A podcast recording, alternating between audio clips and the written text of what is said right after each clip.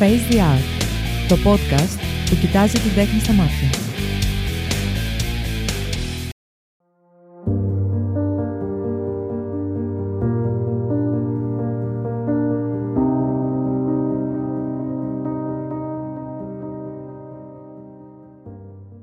Face the Art, επεισόδιο 6.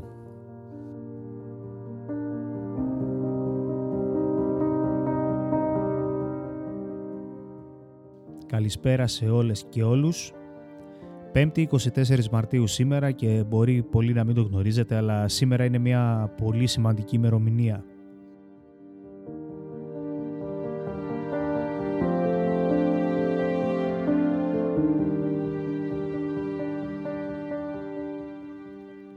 24η Μαρτίου έχει καθιερωθεί ως η Διεθνής ημέρα για το δικαίωμα στην αλήθεια σχετικά με τις κατόφερες παραβιάσεις των ανθρωπίνων δικαιωμάτων και για την αξιοπρέπεια των θυμάτων.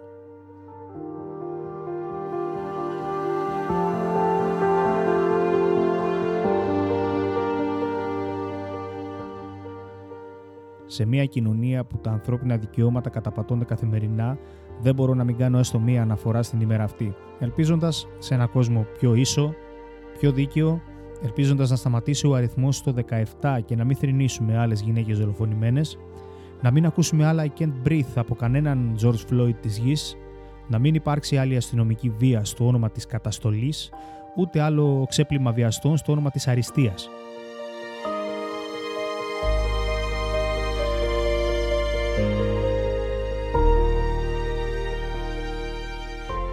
Σημερινή μου καλεσμένη η εκπληκτική οικαστικός Άσπας Βόλου.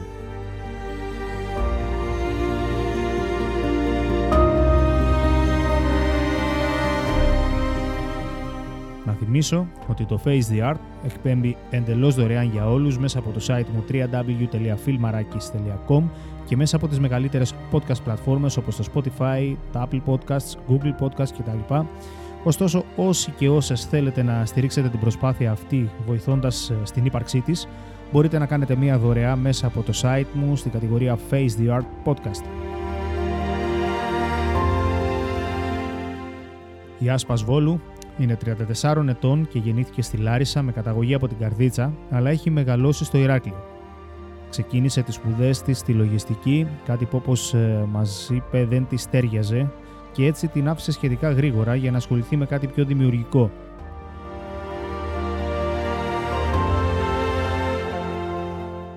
Η ζωγραφική μπήκε στη ζωή της πριν τέσσερα χρόνια ως ένας τρόπος έκφρασης συναισθημάτων.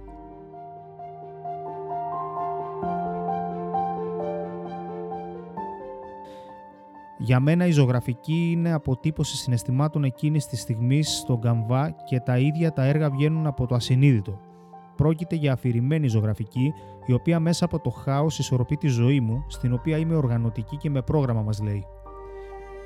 Η ΑΣΠΑ μας παρουσίασε την πρώτη της εικαστική έκθεση στο Λαμπρασερί το Φεβρουάριο με τίτλο RE30, όπου το RE παραπέμπει στην επανεκκίνηση από το Restart και το 30 αναφέρεται στην ηλικία που ξεκίνησε η ίδια να ζωγραφίζει.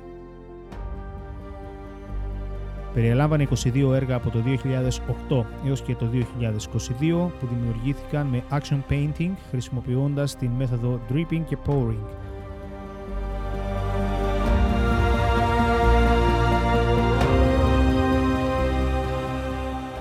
Όλα τα έργα δημιουργήθηκαν υπό τον ήχο ενός τραγουδιού σε επανάληψη, κάθε έργο με διαφορετικό τραγούδι το οποίο τέριαζε στην ψυχική της διάθεση εκείνη την περίοδο.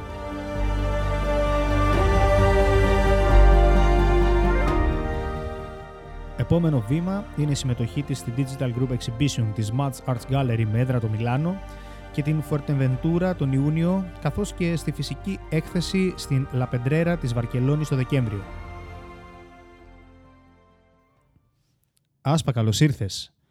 Ε, προτού ξεκινήσουμε, θα ήθελα να μου κάνεις και εσύ μια τοποθέτηση αναφορικά με τη σημερινή ιδιαίτερη μέρα. Φίλιππε, καλησπέρα. Αρχικά θα ήθελα να σε ευχαριστήσω για την πρόσκληση, ε, ειδικά σε μια ημέρα τόσο ιδιαίτερη όσο τη σημερινή. Θεωρώ πως είναι καθήκον όλων μας να τιμήσουμε τη μνήμη των θυμάτων, αλλά και να προάγουμε το δικαίωμα στην αλήθεια. Εύχομαι πως κάποια στιγμή στο μέλλον παγκόσμιες ημέρες σαν τη σημερινή δεν θα είναι απαραίτητες, αν και κάτι τέτοιο νομίζω μοιάζει ουτοπικό. Πολύ όμορφο. Ε, ας είναι αυτή η ευχή, τέλος πάντων, η, η απαρχή μιας, ενός διαφορετικού τρόπου σκέψης από όλους μας και όλες μας και ας δούμε επιτέλους ένα κόσμο που, που μας αξίζει, θα πω. Μακάρι, μακάρι πραγματικά. Άσπα, πότε, πες μας λοιπόν, πότε ξεκίνησες να ζωγραφίζεις, σε ποια ηλικία; Λοιπόν, ξεκίνησα στα 30. Νομίζω ότι σε κάθε δεκαετία της ζωής μας ανακαλύπτουμε κάτι νέο για τον εαυτό μας. Οπότε εγώ ξεκίνησα τη ζωγραφική. Από μικρή, θα, πω, θα, θα αλλάξω λίγο την ερώτηση. Στα 30 ξεκίνησες να είσαι στο επίπεδο, φαντάζομαι, το ότι ξέρεις κάτι, τώρα ζωγραφίζω. Ε, την επαφή με τα μολύβια, τις ε, δεν ξέρω, αυτά που έχουν τα παιδάκια. Εσύ την είχες μικρή; Ναι, αλλά ζωγράφιζα μόνο σπιτάκια. δηλαδή, αν δεις ζωγραφιές μου από παλιά, είναι μόνο σπιτάκια και τίποτα άλλο. Κάτι είναι και αυτό, γιατί αν δεις εσύ τις δικές μου ζωγραφιές από παλιά, δεν θα βγάλεις άκρη. άρα, άρα έκανες αφηρημένη ζωγραφική. Σίγουρα, ξεκάθαρα. Νομίζω ότι δεν μπορώ να τραβήξω μια ίσια γραμμή. Δηλαδή, πραγματικά, παιδιά, στη ζωγραφική είμαι τελείως άχρηστος. Μην με βάλετε ποτέ να ζωγραφίσω τίποτα. μην το λες, μην το λες. λοιπόν. Και για πες μας, Ρεσιάσπα, όλο αυτό τώρα, πώς πώς προέκυψε; Προέκυψε περιέργως φυσικά και λέω περιέργως γιατί μια μέρα φεύγοντας από τη δουλειά ένα απόγευμα ε, πήγα, αγόρασα χρώματα ε, και όλο τον απαραίτητο εξοπλισμό, πήγα σπίτι και ξεκίνησα να ζωγραφίζω σαν να συνέβαινε από πάντα. Τι να σου πω, οι άνθρωποι είναι μυστήριοι. Ε, κατα... ε, βασικά θα κάνω αλλιώς την ερώτηση. Πήγα να σε ρωτήσω αν κατάλαβες από μόνη σου ότι έχεις ταλέντο σε αυτό το. Το λένε abstract αυτό το είδος ε, της ζωγραφικής. Ε, Πώς είναι; Abstract, ναι. Ε, ουσιαστικά είναι αφηρημένος εξπρεσιονισμός και δεν είχα ιδέα πραγματικά. Γι' αυτό σου λέω ότι έγινε περίεργος φυσικά. Ποιος είδε έργα σου, ας πούμε, κατόπιν εορτής, δηλαδή αφού ξεκίνησες να ζωγραφίσει και σου είπε Ρε, α εδώ πέρα κάτι γίνεται, ας πούμε, έχουμε, γίνεται δουλίτσα. Για πολύ καιρό δεν τα έδειχνα σε κανέναν, σε κανέναν όμως. Αλλά σιγά σιγά όταν ερχόταν φίλοι μου στο σπίτι και το σπίτι μου είχε αρχίσει να γεμίζει από πίνακες, τα βλέπανε και είχα έτσι ένα θετικό feedback και λέω μωρελές. Τι είναι η αφηρημένη τέχνη για σένα; Βασικά η τέχνη είναι, είναι τα πάντα. Είναι η ματιά που αφηρημένη τέχνη μπορεί να δεις μια εικόνα στη θάλασσα, ένα σύννεφο το πώς πέφτει ο ήλιος, το πώς περπατάει κάποιος, ε, είναι, είναι πραγματικά τα πάντα και είναι μέσα στη ζωή μας. Πέραν του, του αφηρημένου, δημιουργείς και με κάποια άλλη τεχνοτροπία; Πάντα είναι αφηρημένο με action painting, απλά είναι με διαφορετική τεχνική κάθε φορά. Ε, είτε αυτό είναι dripping ε, χρησιμοποιώντας κατσαβίδια, είτε pouring αναμειγνύοντας διαφορετικά υλικά μεταξύ τους, ε, είτε με palette knives σε διάφορα μεγέθη, με σπάτουλες μικρότερες είτε μεγάλες. Ένας ε, θεατής ενός έργου σου, όταν έρθει και το δει, αν δεν σχετίζεται με αυτή το, τη, μορφή της ζωγραφικής, ε, θα δει ενδεχομένως πολύ όμορφα ο, χρώματα ανακατεμένα ή κάποιες πιτσιλιές, οι οποίες καλώς ή κακώς έτσι πολλοί τη θαυμάζουν, χωρίς ωστόσο να μπορεί να μπει σε μια συγκεκριμένη ιδιοσυγκρασία που εσύ, ας πούμε, μπορεί να βλέπεις την ώρα που δημιουργείς. Την ώρα που δημιουργείς το έργο, το φτιάχνεις πρώτα στο μυαλό σου και το αποτυπώνεις στον καμβά, ή απλά πετάς χρώματα και ό,τι βγει και μετά εσύ πλάθεις μια ιστορία πίσω από αυτό; Α, θα σου πω. Ε, πάντα όταν ξεκινάω να κάνω κάτι υπάρχει ένα σχέδιο. Γιατί γενικότερα στη ζωή μου, όπως σου είπα, είμαι πολύ του προγράμματος. Οπότε έχω ένα σχέδιο στο μυαλό μου, ξεκινάω να ζωγραφίζω, όμως τελικά το αποτέλεσμα τις περισσότερες φορές εκπλήσει και εμένα την ίδια. Και θεωρώ πως τα έργα, ανάλογα το συνέστημα που έχω κάθε φορά κατά τη διάρκεια της δημιουργίας, ε, είναι βγαίνει, βγαίνει το αποτέλεσμα διαφορετικό. Και τον ε, πίνακα, τον δικό μου ουσιαστικά τον καταλαβαίνω όταν μπω στη διαδικασία να του βρω ένα όνομα. Εκεί ουσιαστικά έχω καταλάβει τι ακριβώς έχω ζωγραφίσει σε έχουν τρομάξει ποτέ τα έργα σου; Ναι. Για πες μου γι' αυτό. Ε, κοίτα, την ώρα που το κάνεις, το βλέπεις, μπορεί να σ' αρέσει, μπορεί να μην σ' αρέσει, το αφήνεις, μετά από κάνα δυο μέρες θα το κοιτάξεις και όταν θα συνδυάσω το τι τραγούδι άκουγα και το τίτλο του έργου, ε, λέω εντάξει, οκ, δεν είμαι καλά. ε, πες μου γι' αυτό. Ε, μου είπες ότι την ώρα που δημιουργείς, την ώρα που ζωγραφίζεις, ε, παίζει ας πούμε στη λούπα ένα τραγούδι για κάθε πίνακα. τι, τι τραγούδι, τι είδος τραγουδιού είναι αυτό, είναι θλιμμένο, είναι χαρούμενο, που, τι, με τι σχετίζεται, δηλαδή πώς αποφασίζεις τι τραγούδι θα παίξει ανάλογα το πίνακα που κάνεις; Νομίζω πιο πολύ ώρα μου παίρνει να διαλέξω τραγούδι παρά το, τη δημιουργία του πίνακα. Είναι ανάλογα το συνέστημα κάθε φορά. Δηλαδή, αν είμαι χαρούμενη, θα ακούσω Charlotte DeVitt στο repeat. Ε, αν είμαι λυπημένη, θα βάλω κάτι άλλο. Ή μπορεί να είμαι λυπημένη και να βάλω ένα rock ε, κομμάτι που είναι ουσιαστικά πιο, πιο ανεβασμένο. Ε, και αν, αν ξεκινήσω να ζωγραφίζω με ένα κομμάτι και δω ότι τελικά δεν μου ταιριάζει στην ψυχική μου διάθεση εκείνη τη στιγμή, ε, σταματάω τη ζωγραφική μέχρι να βρω ένα άλλο κομμάτι και συνεχίζω μετά. Μια και αναφέραμε τη μουσική. Τη ρωτάω, την ερώτηση αυτή την κάνω σχεδόν σε κάθε καλεσμένο, αλλά τη λατρεύω τη μουσική γενικά. Τι μουσική ναι. ακούς; Τι να σου πω τώρα, από Μάρο Μαρκέλου και Μπλε μέχρι Queen και Bowie και... Δηλαδή δεν μπορώ να σου πω ένα συγκεκριμένο στυλ μουσικής, ακούω διάφορα. Αγαπώ τον ίδιο το Θεό Μπλε. Α, μπράβο, μπράβο. δεν μου λες ε, άσπα.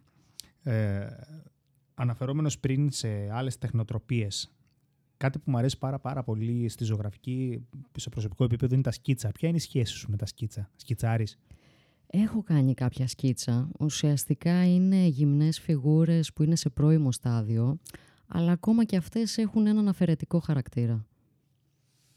Γενικά η, η, η χώρα μας, ε, το, το, το, να το, να το πω ακροατήριο, δηλαδή το λένε, η, οι άνθρωποι οι οποίοι παρακολουθούν την τέχνη, mm-hmm. οποιαδήποτε μορφή τέχνης, μπορεί να είναι η ζωγραφική, μπορεί να είναι η φωτογραφία που κάνω εγώ, οτιδήποτε, είναι έτοιμοι να δεχθεί το γυμνό. Θεωρώ πως σιγά σιγά ναι.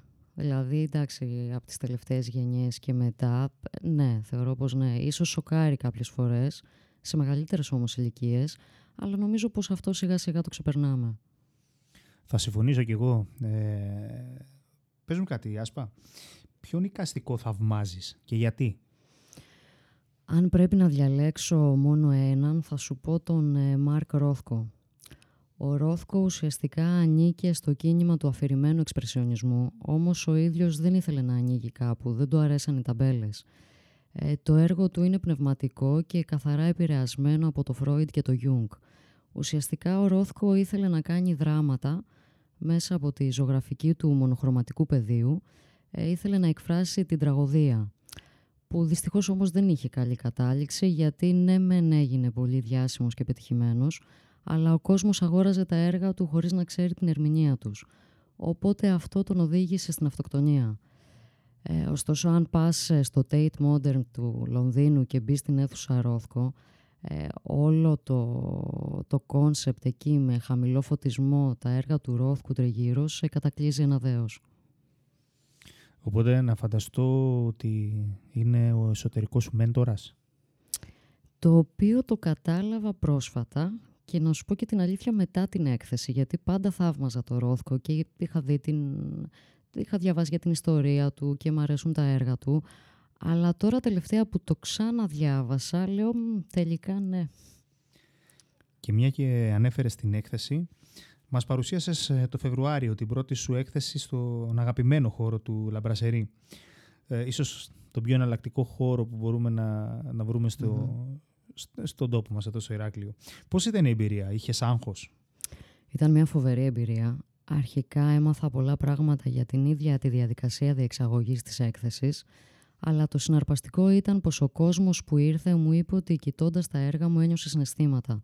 Οπότε αυτό ήταν πολύ σημαντικό για μένα. Τώρα σχετικά με το άγχος, ξέρεις όταν εκθέτεις έργα σου, ουσιαστικά εκθέτεις ένα κομμάτι του εαυτού σου. Και αυτό είναι λίγο σαν να βγαίνεις έξω στον κόσμο γυμνός. Ε, αλλά από την άλλη πλευρά σκέφτηκα ότι η εξέλιξη του εαυτού μας έρχεται όταν βγαίνουμε από το comfort zone μας, οπότε το τόλμησα. Ε, είχα βέβαια ακόμα ένα άγχος πιο πεζό αυτή τη φορά, το πώς θα παραμείνουν οι πίνακες όρθιοι στα κορδόνια της γκαλερί, όπου με έχουν μάθει σε όλα τα σιδερικά χρώματα της πόλης. Τέλεια.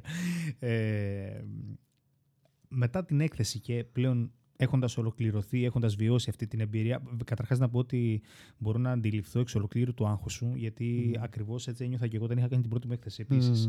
Ε, οπότε Έχοντας λοιπόν στο μυαλό μου το, το πώς μπορεί να αισθανόσουν, πώς ξεκίνησε όλο αυτό, πώς ε, κύλησε όλες ε, οι μέρες της έκθεσης και πώς ολοκληρώθηκαν όταν πλέον έχει τελειώσει όλο αυτό, έχει καταλαγιάσει. Τι κρατάς, τι κρατάς από όλο αυτό εσύ; Κρατάω τον κόσμο που διέθεσε λίγο από τον πολύτιμο χρόνο του να επισκεφτεί την έκθεση και όλη την αγάπη και τα σχόλια που εισέπραξα. Δεν μου λες, ε, Άσπα, με ποια άλλη μορφή τέχνης θα μπορούσε να ταυτιστεί το μέσα σου; Τη μουσική. Τη μουσική που συνδυάζω και με τη ζωγραφική. Θεωρώ πως ε, η, μουσική όπως και η ζωγραφική έχει να κάνει με, την, με τον ψυχισμό. Οπότε τονώνει τα συναισθήματα κατά τη διάρκεια της ε, δημιουργίας ενός πίνακα, άρα νομίζω αυτό. Ε, οπότε ουσιαστικά αν σου λέγανε να ξεκινήσεις αύριο το πρωί. Δεν ξέρω, παίζεις κάποιο μουσικό όργανο; Όχι, θα ήθελα πάρα πολύ να ξέρω να παίζω πιάνο, αλλά δεν ξέρω. Ε, ήταν αυτό που πήγα να σε ρωτήσω. Αν αύριο το πρωί σου λέγανε, αν σε βάζανε με το ζόρι να ξεκινήσεις ένα μουσικό όργανο, ποιο θα ήταν και γιατί; Το πιάνο, με, με, με μαγεύει η μελωδία του πιάνου. Δηλαδή, αγαπώ τον Εινάντι, μπορώ να κάθομαι να ακούω με τις ώρες. Ε, οπότε ναι, θα ήθελα να με βάλει αύριο κάποιος με το ζόρι το πρωί. Ακούς κλασική μουσική. ναι, ναι, ναι, ακούω, ακούω. Ξέρεις κάτι, ε, να σου εκμυστηρευτώ κάτι. Αναφορικά με την κλασική μουσική, ε, για κάποιο λόγο, όταν ε, αφαιθώ και προσπαθήσω να ακούσω. Δεν ακούω κλασική μουσική, προφανώς έχω ακούσει σε επίπεδο όπως έχει ακούσει όλος ο κόσμος. Όμως, ε, όταν αφαιθώ να πάω να ακούσω, να να κλείσω τα μάτια μου, να, να προσπαθώ να μπω μέσα στο, στο. Δεν ξέρω, σονάτα, πώς θα λένε αυτά τα τραγούδια, τι είναι; Ναι, νομίζω σονάτες. Ναι. Ωραία. Ε, τρομάζω κάποιες στιγμές. Με, με, με αγριεύει. Μα αυτό είναι το φοβερό, ότι σου βγάζει συναισθήματα. Ναι. Μου βγάζει βέβαια περίεργα συναισθήματα σου λέω Θα ήθελα να είναι λίγο πιο, πιο έτσι ναι. ανάλαφρα. Λοιπόν, δεν μου λες άσπα πού μπορεί να αγοράσει κανείς ένα έργο σου και με ποιο τρόπο καταρχάς; Αρχικά αν με ρωτούσες πριν δύο-τρεις μήνες αν πουλάω θα σου έλεγα ότι δεν πουλάω. Αλλά κατά τη διάρκεια της ετοιμασίας της έκθεσης έπρεπε να πάρω μια απόφαση και τελικά σκέφτηκα πως τα έργα είναι σαν παιδιά μου και το να κρατάς τα παιδιά σου στο σπίτι για πάντα είναι εγωιστικό. Ε, οπότε υπάρχει σαν ιδέα η δημιουργία ενός website αλλά προς το παρόν μέχρι να γίνει αυτό μπορεί κάποιος να αγοράσει έρχοντας σε επαφή μαζί μου. Οπότε πώς μπορούμε να σε βρούμε; Στο Instagram, στην προσωπική μου σελίδα στο Instagram. Θέλεις να πεις το, το όνομα, ναι, κάποιος είναι... αναζητήσει; Άσπα, άσπα Σβό, από το Άσπα Σβόλου. Πολύ ωραία. Ε, άσπα, επόμενα πλάνα. Επόμενα πλάνα. Έχω μία συνεργασία με την ε, Match Gallery, όπου έχει έδρα το Μιλάνο και την ε, Fuerteventura. Τον Ιούνιο θα συμμετέχω για δεύτερη φορά σε ένα group ε, digital exhibition με δύο έργα και τέλος του χρόνου στη φυσική τους έκθεση στη Βαρκελόνη με ένα έργο μου. Είμαι πολύ ενθουσιασμένη γι' αυτό γιατί θα γίνει στο κτίριο Λαπεντρέρα που έχει σχεδιάσει ο Γκαουντή, Γκαουδί δηλαδή για τους Ισπανόφωνους, ε, που είναι ο αγαπημένος μου αρχιτέκτονας. Τοπικά υπάρχει σκέψη για μία ακόμα έκθεση εδώ στο Ηράκλειο, αλλά επειδή θέλω να είναι καινούρια έργα δεν μπορώ να πω κάτι από τώρα με σιγουριά, γιατί δεν θέλω να μπω στη διαδικασία να δημιουργήσω μόνο για μία έκθεση ε, ή για την προβολή. Θέλω τα έργα να συνεχίσουν να βγαίνουν από μέσα μου όταν το έχω ανάγκη. Είπες ότι αναφορικά με τις εκθέσεις στο εξωτερικό θα παρουσιάσεις δύο έργα σου. Θα είναι δύο έργα από τα ήδη υπάρχουν το που έχεις εκθέσει ή θα είναι δύο καινούρια που δουλεύεις τώρα; Δεν έχω αποφασίσει γιατί έχω ήδη σκεφτεί να εκθέσω δύο από αυτά που είχα ήδη και στην έκθεση στο Λαμπρασερί. Από την άλλη έχω και δύο καινούρια. Αλλά και μέχρι τον Ιούνιο εντάξει έχουμε ακόμα χρόνο, οπότε ίσως κάνω και κάτι ακόμα. Πόσο χρόνο σου παίρνει να κάνεις ένα, ένα πίνακα; Ανάλογα. Μπορεί να μου πάρει και μία εβδομάδα, μπορεί να μου πάρει μισή μέρα. Είναι ανάλογα το έργο και πόσο θα με βασανίσει. Τι χρώματα δουλεύετε στο abstract, αλήθεια, πάντα το είχα αυτό. Ε, μπορείς να βάλεις οτιδήποτε, εγώ αγαπώ τα ακριλικά, αλλά και την ε, πλαστικό χρώμα. Ε, τα οποία έχω προσπαθήσει κιόλας και αναμειγνύω, που βγαίνει έτσι ένα διαφορετικό αποτέλεσμα. Ε, οι περισσότεροι, από όσο γνωρίζω, χρησιμοποιούν λάδια. Δεν μου λες, ε, Δύσκολη ερωτησούλα, Άσπα. Κρατικές βοήθειες υπάρχουν για τους καλλιτέχνες στη χώρα μας; Και Όχι. πρόσεξε, η έννοια καλλιτέχνης δεν είναι μόνο Ναι. στο δικό σου κομμάτι. Μιλάμε Γενικά. ναι. γενικά. Δυστυχώς όχι και αυτό το είδαμε και κατά τη διάρκεια της καραντίνας όπου οι περισσότεροι καλλιτέχνες εξαιρέθηκαν από τα επιδόματα της κυβέρνησης. Κάτι πήγε να αλλάξει με το κίνημα Support Art Workers όπου άλλαξαν λίγο κάποιες προϋποθέσεις για να μπει κάποιος ε, στα επιδόματα, έγιναν πιο ευνοϊκές αλλά και πάλι είδαμε ότι δεν έγινε μεγάλη αλλαγή και δυστυχώς βλέπουμε ότι κάποιες φορές ε, κλείνουμε τα μάτια σε ένα ολόκληρο κοινωνικό σύνολο.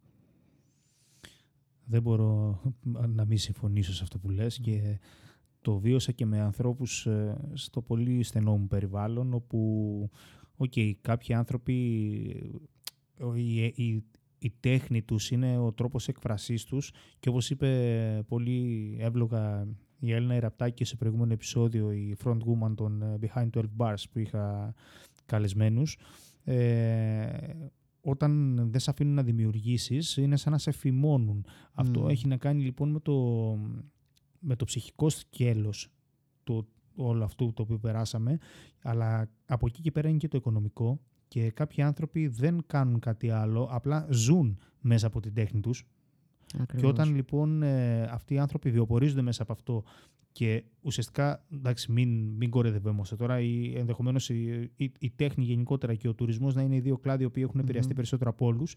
Ε, όταν αυτοί οι άνθρωποι ε, τους είχαν με το- για τον α ή β δικό τους λο- ε, λόγο στο περιθώριο θα το πω, ε, υπήρχε θέμα βιοποριστικό γιατί δεν ήταν ένα σχέδιο μήνες, μιλάμε για δύο με τρία χρόνια αυτή τη στιγμή. Μμμ. Το οποίο είναι εξοργιστικό να περιθωριοποιούν την τέχνη, ενώ ουσιαστικά χωρίς την τέχνη ο άνθρωπος τι είναι, δηλαδή αν δεν ακούσει μουσική, να δει μια ταινία, να διαβάσει ένα βιβλίο. Ε, Δεν, δεν ξέρω γιατί το σκέφτονται έτσι. Άσπα, ε, ξέρω ότι ασχολείσαι και με την εινολογία. Για πες μου, γι' αυτό πες μας. Λοιπόν, πάντα αγαπούσα το κρασί, αλλά το πώς μπήκα πιο βαθιά στο κόσμο του κρασιού έγινε και αυτό όπως στη ζωγραφική, λίγο έτσι ξαφνικά και απρόπτα. Και τελικά συνειδητοποιώ πως ε, στη ζωή μου σε ό,τι έχω πει ναι μωρέ γιατί όχι, τελικά έχει καταλήξει να γίνεται από το πιο σημαντικό κομμάτι. Ε, με το κρασί λοιπόν πεταγόταν μια διαφήμιση συνέχεια σχετικά με κάποια μαθήματα wine professional και sommelier ε, όπου τα παρακολούθησα και μύθηκα στον κόσμο του κρασιού, ο οποίος είναι μαγικός. Ε, και πέρα από την, ε, τις γνώσεις αμπελουργίας, συνολογίας ε, ή τα μυστικά του wine tasting, έμαθα πολλά για το ιδιαίτερο τεροάρ της κάθε περιοχής, αλλά και για τη γεωγραφία που αγαπώ πολύ. Το Google Earth και εγώ, εντάξει, μία σχέση μόνοι μας είμαστε. αλλά επίσης βλέπεις και την ε, προοπτική που έχει και το κριτικό αλλά και το ελληνικό κρασί.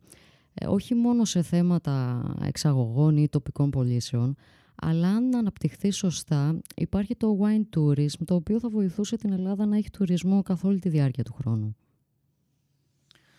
Ποιο είναι το επίπεδο του ελληνικού κρασιού κατά τη γνώμη σου; Σαν κρασί ε, είναι πάρα πολύ καλό και δεν έχει να ζηλέψει τίποτα καλά κρασιά, γαλλικά κρασιά ή ε, άλλα ξένα κρασιά. Εκεί όμως που ακόμα είμαστε πίσω είναι στην οργάνωση και στο μάρκετινγκ του κρασιού προς τα έξω. Τι θα αντάλλαζε λοιπόν η Άσπας Βόλου για ένα ποτήρι με το καλύτερο κρασί της χρονιάς; Άρα μιλάμε για ένα σατό Μαργκό του 2010. Εσύ ξέρεις, δεν τα ξέρω εγώ αυτά. Κοίτα, ένα ποτήρι κρασί από μόνο του δεν λέει κάτι γιατί τα ωραία πρέπει να τα μοιράζεσαι. Οπότε μιλάμε για ένα μπουκάλι σαν το Μαργκό για να το μοιραστώ με τους φίλους μου. Και θα το αντάλλαζα με χρόνο γιατί είναι πολυτιμότερος από κάθε τι υλικό. Οπότε αν ακούει κάποιος από το κτήμα, πολύ ευχαρίστως να διαθέσω χρόνο κάνοντας κάποιο task εκεί στο ενωπείο. τέλεια, τέλεια, τέλεια. Άσπα, πώς περνάς τον ελεύθερο χρόνο σου; Αρχικά είχα ξεχάσει τα τελευταία χρόνια πώς είναι να έχεις ελεύθερο χρόνο. Τώρα που προσπαθώ λίγο να το ισορροπήσω, ε, κάνω ό,τι έχω ανάγκη κάθε φορά. Είτε θα περάσω ποιοτικό χρόνο με την οικογένεια και τους φίλους μου, πηγαίνοντας μια εκδρομή, ένα ταξίδι ε, ή συζητώντας με τις ώρες πάνω από ένα μπουκάλι κρασί. Ε, μ, αλλά μέσα στην καθημερινότητά μου προσπαθώ να περνάω χρόνο με τον εαυτό μου, διαβάζοντας, βλέποντας μια ταινία και κοιτώντας το ταβάνι, το οποίο είναι σαν να κάνεις ανασυγκρότηση δίσκου. ε, διαβάζεις βιβλία; ναι, ναι, ναι, διαβάζω αρκετά. Για πες μου, ποιο είναι το τελευταίο βιβλίο που διάβασες; Α, τελευταία διαβάζω του Γιάλομ το «Στο ντιβάνι». Καλό. Ναι, ναι. Δηλαδή νομίζω πρέπει όλοι να το διαβάσουν. Για χαρακτήρισέ μου τον εαυτό σου με μία λέξη. Με μία λέξη μου βάζεις δύσκολα. Ε, έβλεπα πρόσφατα μία σειρά όπου υπήρξε ο εξής διάλογος. Ε, Do you think I am a monster? Και η απάντηση ήταν You are so many things. Ας μην μείνουμε στο monster, να πάμε στο You are so many things. Ε, όπου οι άνθρωποι είναι περισσότερο από ένα πράγμα, οπότε θα σου απαντήσω πολυδιάστατη. Ποια σειρά ήταν αυτή; Killing Eve. Ωραία. Να το... Κα- κάνουμε και διαφήμιση εδώ πέρα Ναι, σε ναι, σειρές, ναι, σε, σε κρασιά. Λιώνω, βλέπω πολλές σειρές. Μμ, η αλήθεια είναι πως και εγώ όταν έχω χρόνο θα δω. Ε, Ξέρεις κάτι, πλέον βλέπω, ε, πιστεύω, όχι πιστεύω, ε, πλέον δεδομένα βλέπω περισσότερες σειρές από ότι ταινίες. Και εγώ και αυτό εντάξει δεν είναι καλό, γιατί χάνουμε ωραίες ταινίες η αλήθεια είναι, γιατί με τις σειρές κολλάμε, βάλε τον επεισόδιο μετά το άλλο και πάει το πρωί. Παιδί μου μαραθώνιος. Συζητάμε Ναι, τώρα ότι ναι. έχω, έχω, έχω αναλώσει ατελείωτες ώρες βραδινές για να βλέπω σειρά. Ας πούμε, μπορεί να έχω δει ολόκληρη σεζόν μέσα σε ένα βράδυ. Ναι. Μας έχετε κάψει εκεί στο Netflix. Για πες μου τώρα, Άσπα.